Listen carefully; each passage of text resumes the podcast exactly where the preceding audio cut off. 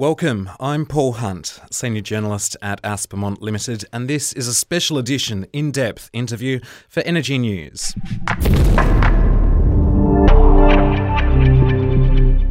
In this episode, we follow up on the progress of one of Australia's most exciting oil and gas plays.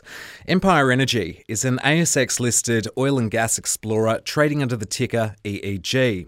The Australian company is one of the first movers in the Beetaloo and MacArthur basins in the Northern Territory. Earlier this year, we spoke to Empire Energy Managing Director Alex Underwood. At the time, Empire had not yet drilled its first exploration well in the Beetaloo Basin of the Northern Territory, but we canvassed the project and we looked at the potential of the well and the resource it was targeting. In this edition, we speak again to Alex Underwood about the progress made so far as Empire announces it has reached a total depth at its Carpentaria One exploration well and on its way has hit more than just gas. Good morning, Alex. Welcome to the program. Hi, Paul. Great to see you. Last we spoke, Empire had not yet uh, drilled its well. Now you've reached a total depth of one thousand nine hundred sixteen metres. It's been an exciting journey. Uh, preliminary results have been, quite frankly, astounding. Tell us about the results. Yeah, I mean, this is a real game changer for our company and the entire basin. So, um, you know, this is our first well in the Beetaloo Basin. Uh, it, we carried out a seismic program about twelve months ago, which showed us that these shales were extending into our tenement from the neighbouring Santos tenement. And uh, we've carried out a successful drilling program over recent weeks. And what has really surprised and excited us is that these shales, uh, while they came in uh, thinner, uh, sorry, shallower than we had anticipated, uh, they've remained a very thick Uh, into our tenement. The total Velkerry formation is nearly a thousand metres thick in uh, the Carpentaria One well location. And what has really excited us is that this is the first well in the basin that has encountered liquids-rich gas. All other wells targeting the Velkerry to date were uh, encountered dry gas. Origin actually um, theorised that there was this liquids-rich window in the basin some years ago, and now we've proved it. So it's a very exciting development for us and the whole basin. Hitting liquids uh, when you're looking for gas, it's an exciting moment for Empire Energy. Um, and I remember seeing your share price move on that announcement. Exactly what do you mean by liquids? Um, what, what, what does that point to? Yeah, so basically um, all, all oil and gas reservoirs either contain dry gas, that is methane. Uh, that tends to be typical, say, in the coal seam methane uh, fields of uh, Queensland, uh, or they can contain oil. Um, but it, in, in between oil and uh, dry gas are what's called liquid hydrocarbons. So these are longer chain, heavier hydrocarbons than gas, um, you know, such as butane, uh, propane, um, and, and pentane. Um, some of those heavier ends are, are often referred to in the U S context as condensates. And what's exciting about this is that those heavier end hydrocarbons tend to attract higher market prices than dry gas, and so therefore offer the potential to enhance the economics of our activities. Several years ago, and uh, the Beetaloo and MacArthur weren't really expected to hold the resources uh, that you believe could be there and to some extent have proved already. For a long time, it was generally accepted that uh, the Beetaloo and these, these shales uh, were too geologically old uh, to produce or hold gas or petroleum resources and liquids. Um, you've proved that wrong, haven't you? Yeah, I mean, uh, I don't come from a geological background, but I've uh, I find the The geology absolutely fascinating, and you know this this basin is a very special basin. Um, these are some of the oldest source rocks in the world, around one point four billion years old. Um, most oil and gas accumulations around the world come from rocks that are around three hundred million years old, so they are very old compared to normal rocks. Um, and you know the, the common wisdom in the industry uh, for a long time was that these rocks were too old, and that they either didn't contain hydrocarbons or that Um, they've been overcooked, which means the temperatures of the rocks get too high and it ultimately becomes carbon dioxide sitting in the rocks. um, you know, uh, due to some fortunate circumstances over the last one point four billion years, um, these rocks have stayed in place and they've uh, gone up to just the right temperature to um, become gas, or in our case, liquids-rich gas, and they've stayed there stably for a very long time. So um, really exciting uh, developments. This well, uh, Carpentaria One was targeting, uh, or two targets. There was the Velkerry, uh, as you mentioned, and a thousand metres thick, um, which is incredible and mm. not something that, that we I don't think we've seen onshore Australia before. Mm. Um, can you give us a bit more context around these two targets and exactly what you found? Yeah, sure. So we were expecting that the uh, the Kyalla Shale would come in at about twelve hundred metres depth. Uh, that was a secondary target with a relatively small resource assessed. Uh, and then and then uh, the Velkerry, a much larger target, we were anticipating between about twenty-two hundred and twenty-eight hundred metres. Um, in fact, it's all a lot shallower than we had anticipated, but pleasingly, um, it's actually stayed thick in the Velkerry. So we did not encounter the Kyalla Shale, which was our secondary target, um, but we have encountered the Velkerry. And as you mentioned, it's incredibly thick. Um, you know, I would stress that not all of that one thousand metres of thickness is ultimately going to be pay, mm. um, but we're already seeing from our results, uh, which we recently announced to the A S X, that within the Middle Velkerry Shale, which um, looks to be the most promising, there are multiple zones within that that are around fifty metres of net thickness each. Um, so we have the Middle Velkerry B, uh, the Middle Velkerry A, the Middle Velkerry C, and also a zone that um, is really only entering prominence now, which which sits between the A and the B. So, you know, across those zones, that is several hundred metres of, of net thickness that we can pursue. And and if you if you go back to the U S shale context, you know, th- th- there is a lot more resource that we can look at here compared to, say, the Marcellus shale, where typically they just have one zone of thirty to fifty mm. metres to pursue. We've got these multiple stacked pays uh, that we can pursue. Let's jump back to liquids for a moment, because this is obviously a huge um, development for Empire. I mean, as you as you said, um, it's often referred to as condensate, but it really does change the uh, financial and uh, commercial well, commercial uh, size of your uh, asset. Can you explain to us how the liquids-rich gas is going to be more valuable than the dry gas?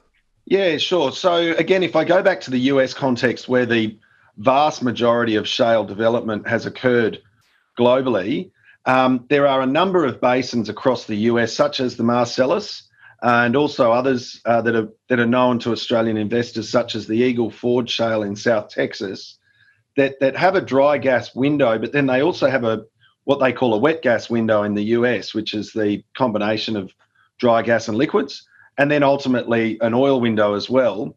The U S experience shows that um, dry gas tends to move quite easily through these rocks once they're hydraulically stimulated, compared to oil, because oil's more viscous, um, but dry gas attracts lower market prices. And so the sweet spot in some of these plays, such as the Eagle Ford, has actually been that wet gas transition window in between, where you get the ability of the gas in the rock to really move the hydrocarbons to surface, um, but then the liquids enhancing, uh, you know, the economics of, of development. And, that, and it can have quite a substantial impact on internal rates of return, because the cost of drilling a well and, and hydraulically stimulating it for dry gas or liquids-rich gas is essentially the same, mm. uh, and yet you can strip off these higher value um, hydrocarbons uh, from the gas stream, sell the gas as you would have otherwise, and then and then achieve higher market prices um, for those liquids. And, you know, th- this is a, an exciting development for us as a smaller company, because it, it allows us greater optionality around early commercialisation options. Yeah. Um, we don't just have to put dry gas into a pipeline. We can look at ways to strip off those liquids, um, and that, that really in- increases our optionality around early cash flow generation and how we'll look to appraise and develop this project in the early days. The fact that the targets were, or well, the target was shallower than you uh, initially anticipated, does that play much of a role in this? Yeah, so um, again, go back to the U S shale experience because that's where all the data is yeah. um, on a global perspective. Um, shale formations across the U S can can economically produce from, from very shallow depths right up to quite substantial depths. There are some trade-offs in this. Typically, um, you know, there are a number of factors that go into the cost of drilling and completing a well.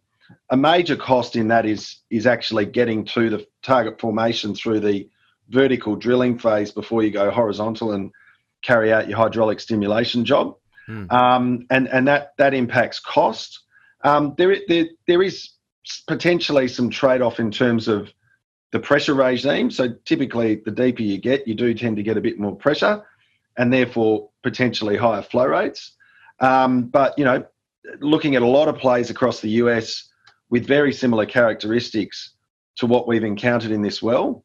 Um, you know, we, we think that there's definitely a potential for economic development uh, in, in the depths we're in, and that's what we look forward to demonstrating in the year ahead with our appraisal program that we can now, um, you know, go ahead with on the back of this result.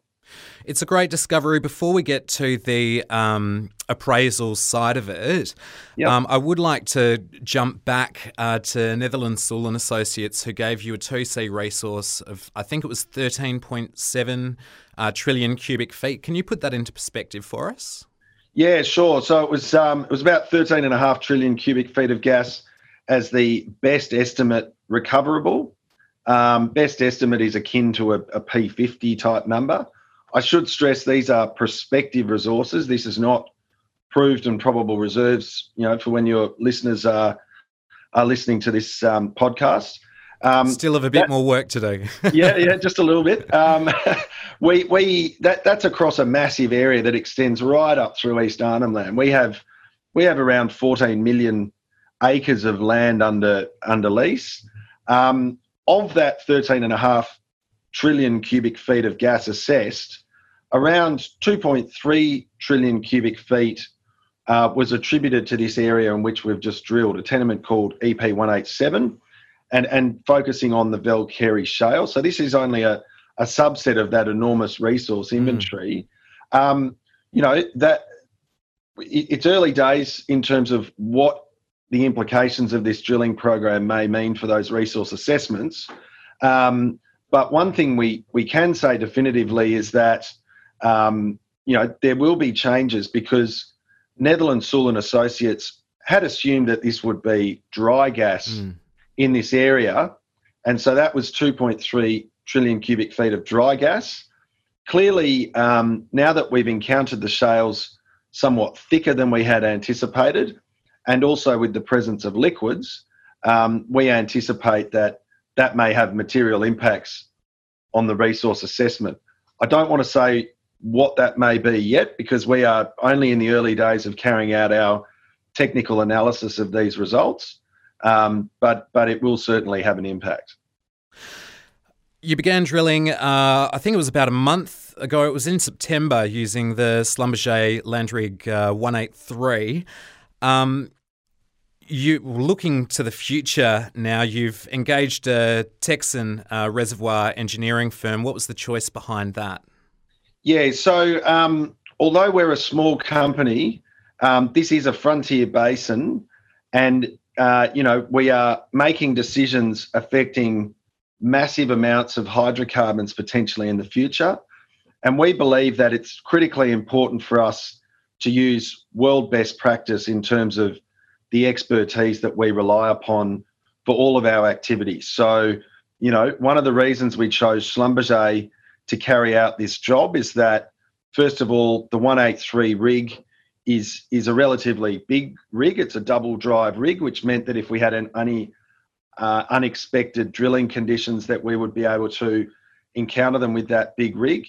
Um, as it played out, our drilling conditions were actually uh, very good, which was excellent.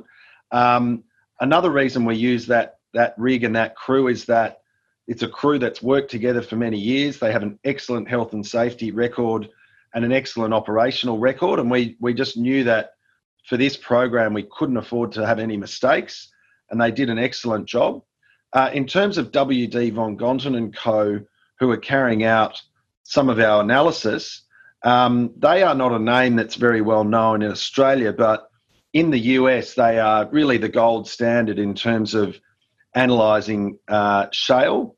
Um, so they assisted us in the uh, collection of our log data. They were actually in real time in Houston um, communicating with the rig to ensure that the quality of data collected was uh, very high resolution.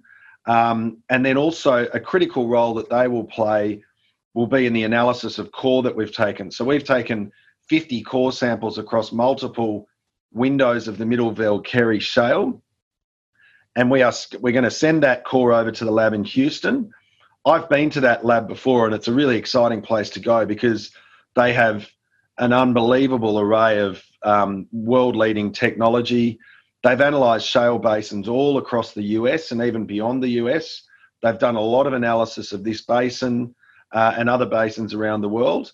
And, and we, we formed the view that having that world-best Uh, technical analysis to allow us to really understand these rocks early was critical, so that as we take every step along the way on the appraisal, we've, we've got the best quality advice to make sure that we can really maximise our results at each step along the way. Well, let's take a look at the future now. I mean, um, you did you did mention this appraisal campaign going forward. Um, what does that look like? I mean, obviously you want you want to get working uh, over the next quarter, I would assume, the quarter after that, at least in the first half of next year.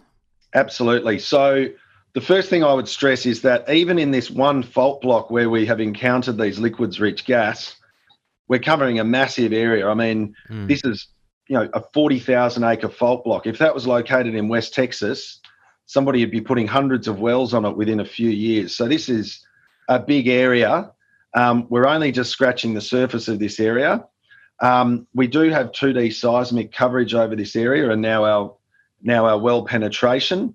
Um, we see a, a critical next step as um, you know undertaking hydraulic stimulation and carrying out some early flow tests, very similar to what Santos has just done with their Tanumbirini one well, which was just down the road from uh, where we are.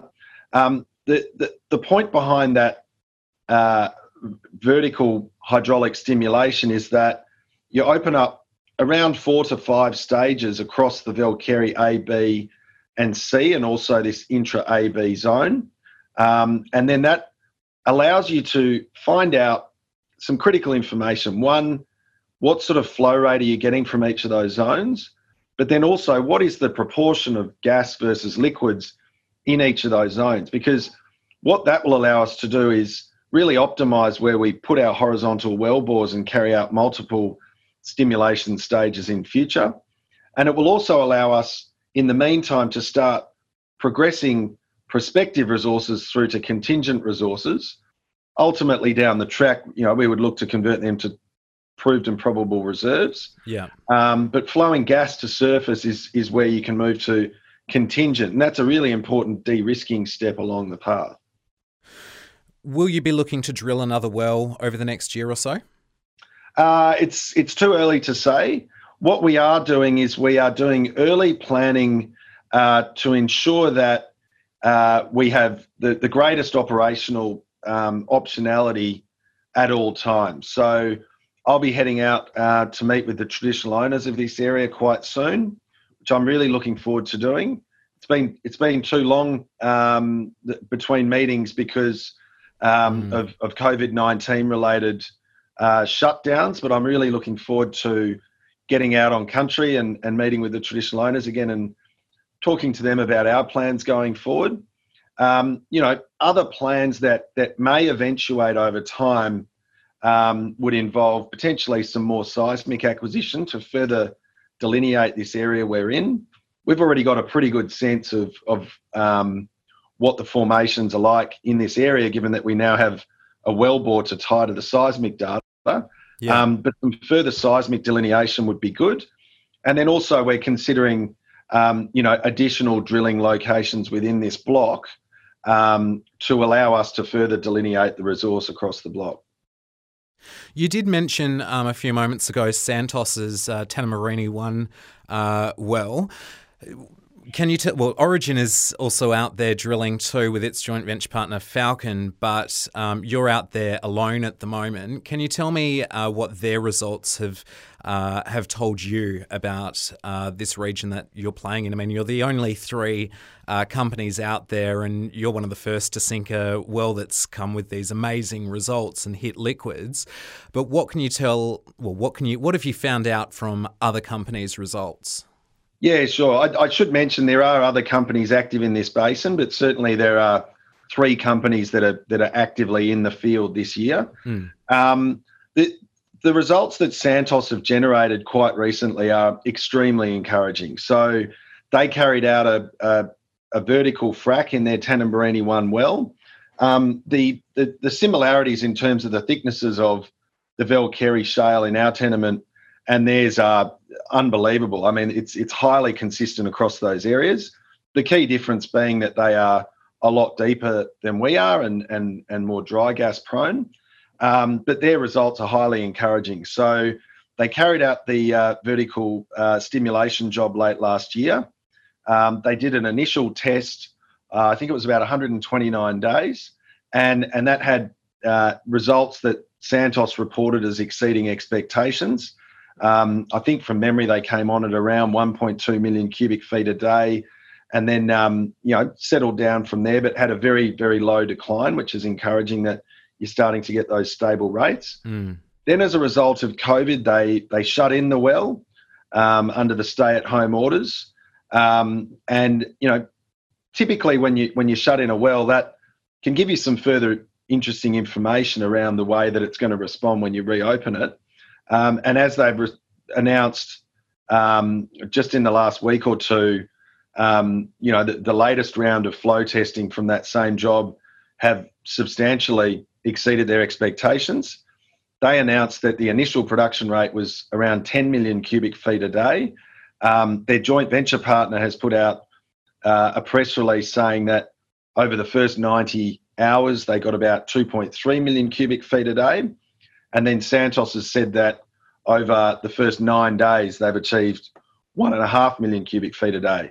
And that's highly encouraging because it's important to remember this is just a vertical frack with a few frack stages. Yeah. Once they go horizontal, they're going to be doing a lot more than four stages. You know, in the U S, typically you do twenty, thirty frack stages. And while it's not a directly linear relationship between the number of frack stages in a vertical and the flow rates that you'll get from proportionately more frac stages in a horizontal, um, it, it's a fairly linear relationship. And so, you know, if they can uh, drill horizontal wells as they're planning to do next year and, um, you know, get get good frac jobs away and, and and you know, clean up those wells and get them flowing, I think we could see pretty interesting results next year. And, you know, again, going back to my experience in the U S, I, I financed a number of U S shale plays when I was uh, at Macquarie Bank, and it's it's very well known in the industry that these shales contain huge volumes of gas. The real step change event tends to be when somebody can achieve a commercial flow rate, because if you can get a commercial flow rate, it it it, it changes um, the investor mindset to one of more of a, a manufacturing process, um, and and substantial capital Uh, tends to flow behind it. So um, very encouraging results from Santos, and you know I'm very pleased for them. The Beetaloo is uh, obviously a, a hot spot for for discussion at the moment. Um, I, I noted that uh, Energy Federal Energy Minister Angus Taylor uh, went down and checked out the rig and, and your well site. He's obviously very bullish about uh, your project in particular. Um, what does he hope will, will come out of your project? Yeah, so I mean, we were we were obviously delighted to um, be given the opportunity to host, um, you know, senior politicians on our drill site. Um, you know, I, I when I've met with uh, with senior politicians, I I do remind them of the U S shale experience, where it was smaller companies that had that pioneering spirit of of breaking these uh, you know basins open and, and getting them up and running, and they've certainly heard us in that. Um, you know, I note that, um, you know, Prime Minister Morrison has put out his gas-fired recovery plan. He's got five strategic basins that he sees as having he sees as having the potential to increase the supply of gas in Australia's domestic market and put downward pressure on energy prices for households and help rebuild our manufacturing sector. And, um, you know, we were delighted that the Beetaloo has been selected as the first of those five basins as a priority target um, for acceleration of production. Um, you know, we've got really strong support for this industry at the federal government level, but also critically, um, you know, really strong bipartisan support in the Northern Territory now. So mm. there was a pretty um, controversial election that just happened.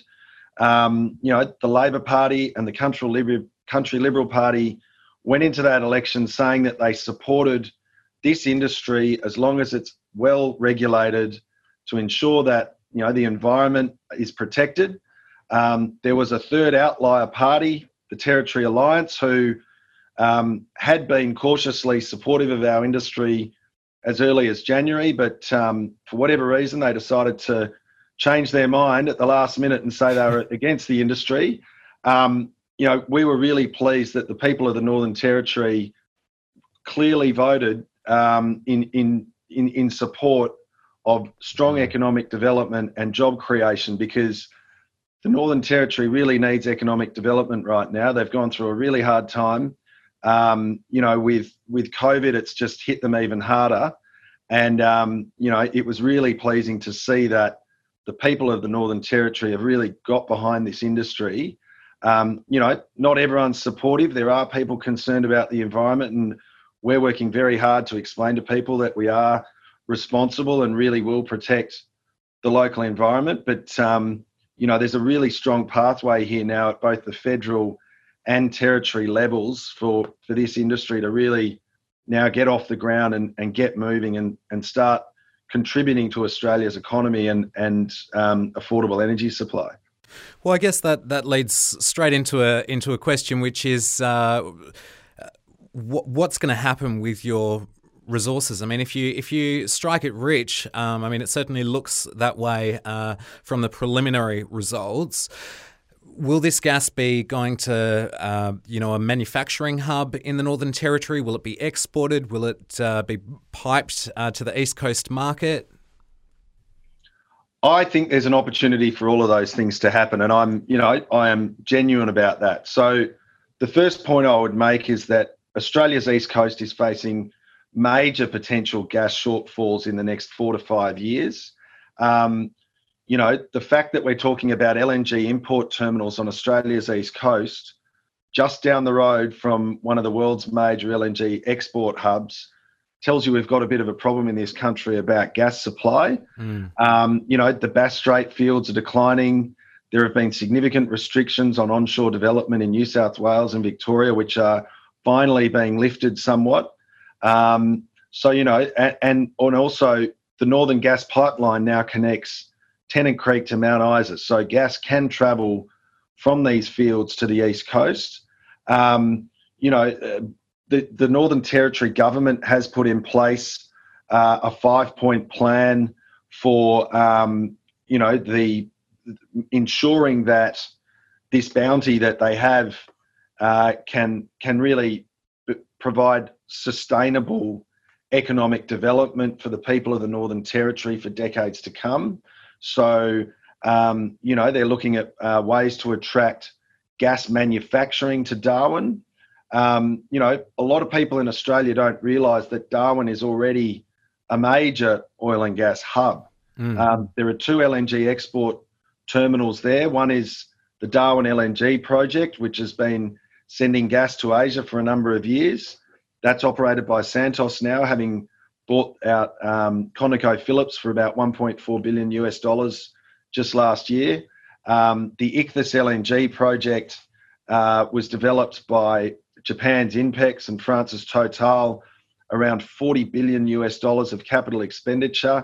Um, you know, it's it's already a major L N G export hub, and the Northern Territory government has the foresight to recognise that um, you know, it can really grow from from this starting point they have of L N G export um, through further L N G export, but also adding value to these molecules in Australia, which can help manufacturing and, and real job creation um, in Australia. So, you know, the size of this resource really is big enough for everyone who needs it to have a piece of the pie, um, if we can get those commercial flow rates from these wells. So in the industry, that's what we're all super focused on right now. But if we can hit those economic hurdles, there'll be plenty of gas for the Northern Territory, plenty of gas to support L N G export, and also gas to support Australia's east coast. You mentioned Santos taking over uh, ConocoPhillips' assets in the Northern Territory. It does remind me, um, I guess, of a, a large condensate uh, discovery that was made in twenty eighteen, and I'm talking about an offshore discovery, offshore Western Australia, a long way away from where uh, Empire Energy is in the Beetaloo. Uh, but we saw Quadrant, a company called Quadrant, which was private, and um, its joint venture partner, Carnarvon uh, Petroleum, make a giant discovery of condensate and um, liquids-rich gas uh, in uh, offshore Western Australia. You've just struck uh, the Velkerry Shale, one thousand metres. You've got liquids-rich gas. Is there a chance that there could be a takeover in the future? Oh, look, I never say never. Um, we're not running this company to be taken over.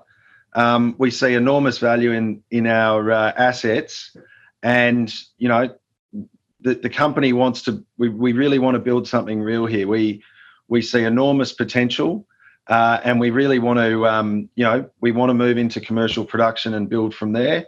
Um, you know, ultimately, if somebody wants to take us over, that's a decision for the shareholders. But um, you know. From my position as the managing director, um, you know, I see a, an enormous amount of upside from here, and um, I certainly wouldn't be looking to flip out too soon, because we're really only just getting started on this journey.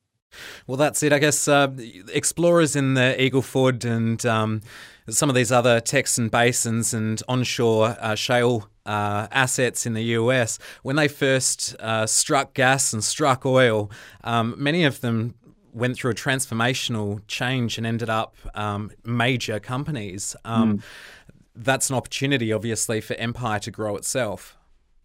Yeah, I mean, it's an aspiration. I mean, obviously, it's it's very early days. Um, we've got to walk before we run. Mm. Um, you know, we we think very carefully about strategy within this company, and, and making sure that every dollar of shareholders' funds is very carefully invested. Um, you know, there are lots of commercialisation options for for our product here, but, you know, we, we do have a process to follow here to appraise this discovery uh, and start working out the economics of future development and then moving forward from there. So, you know, we're just, we're just focused on, um, you know, uh, what we can control right now. Um, there is a lot of opportunity going forward, but, um, you know, we've just got to keep taking those de-risking steps along the way to, to make sure that we can maximise our shareholders' value. My guest is Empire Energy Managing Director Alex Underwood. Empire is a uh, gas explorer in the Northern Territory's Beetaloo and MacArthur basins. The company is one of the first movers in the Frontier Basin region and recently drilled its Carpentaria One exploration well to total depth, and as we've heard, with astonishing results. Alex, um, when we look at... Uh, Well, if we if we look at uh, just yesterday or just earlier this year, uh, the Morrison government did flag a potential uh, gas reservation policy. Do you think that's needed? Um, I understand that, um, you know, Australia needs to make sure that we have enough gas for our own population before we, uh, you know, export gas. I, yeah. I fully understand that. Um, and You know, it, it's it's only fair that Australians should enjoy affordable energy prices. Um, you know, I think there are multiple ways to improve energy prices, and I think a key one of them is to do whatever you can to increase supply. And I think the federal government really does understand that. So removing regulatory barriers, um, making the ease of doing business easier, um, and encouraging further investment, and I think that's really happening well. Um, I think also the federal government understands uh, you know, with respect to reservation, that it's really important that, um, you know, you, you don't kill the goose before it lays any eggs. So, mm. you know, they they do understand that the costs of this industry are high, that in indus- this industry we take a lot of risk um, to to discover resources. Um, and, and they do understand that if you put uh, unreasonable um, restrictions on what you can do with that product, then, um, you know, if you bring the price down too much, then no one will develop it. So, you know, I think th- this is a, a classic example where where balance is required. Um, and, you know, I, I think that sensible decisions can be made to ensure that the industry flourishes um, while Australians do get a fair uh, allocation of uh, Australia's mineral wealth. Alex, uh, one last question for you, and that is, Uh, taking a look at your own financials at the moment, um, where, what, what, how, how stable are you? And um, you know, obviously, the last twelve months have seen an unprecedented uh, economic shift for Australia. Mm. Um, you, as a company, though, are, are fairly stable. Um, can you walk us through where you are currently? Yeah, sure. So when I started on this journey with Empire Energy, our balance sheet was a bit of a mess, to be perfectly mm. honest. We had less than a million bucks cash in the bank. We had thirty-eight million US dollars of debt, um, and that was really supported against around four million dollars of EBITDA against our U S assets. So we were heavily overlevered. We had very poor access to capital. Um, and, and before we spent any money on our Northern Territory exploration programs, the first thing we had to do was get the balance sheet in order. So Um, you know, we came to an arrangement with our lenders, Macquarie Bank, who are also our second largest shareholder and highly supportive, um, whereby they converted a little bit of that debt to equity. That allowed us to raise some more money and get the debt down a bit more. Um, that allowed us to sell off some of our U S assets, which brought the debt right down. Um, we've reduced debt by well over eighty percent in the last two years, while a lot of U S oil and gas companies are going through bankruptcy, and I'm talking hundreds and hundreds of companies. So, you know, we've got the debt right down, um, and, you know, we have really strong support from our shareholders. So, you know, just in the last uh, year or so, we've, um, you know, we've done placements at forty cents a share. We raised ten million dollars, sorry, twelve million dollars. That was before COVID came and really smashed global markets. Mm. Um, we did go through a downturn with everyone else. Um, but, you know, we were able to... Oh, that was make the whole them. energy sector, wasn't it? Yeah, I mean, I, I remember staying up late like, late one night and watching gas go to, uh, oil go to negative forty dollars yeah. a barrel, and I don't think we'll ever see that in our lifetimes again. Well, I certainly hope not anyway. Yeah. Um, you know, gas got down to twenty-five-year lows in mm. Q two. You know, the, the, the, the energy markets went through major dislocation, but we went into that downturn pretty well positioned with our debt under control and cash balances improved. Um, and so that allowed us to think strategically about what to do with our Northern Territory assets. We we canvassed the views of a lot of shareholders saying, you know, the world's the world's going through a pretty tough time. Should we keep going? Should we pause? Um, the resounding view of our shareholders was, let's just keep momentum going with this program. And because our balance sheet was in a strengthened position, we were able to do that. Um, more recently, we've we've seen really strong support from the capital markets. Um, so we did a, a ten million dollars placement um, just about six weeks ago at thirty cents a share. Um, that was done at a pretty tight discount to the prevailing share price. We got very, very substantial over demand from the market to participate in that raise.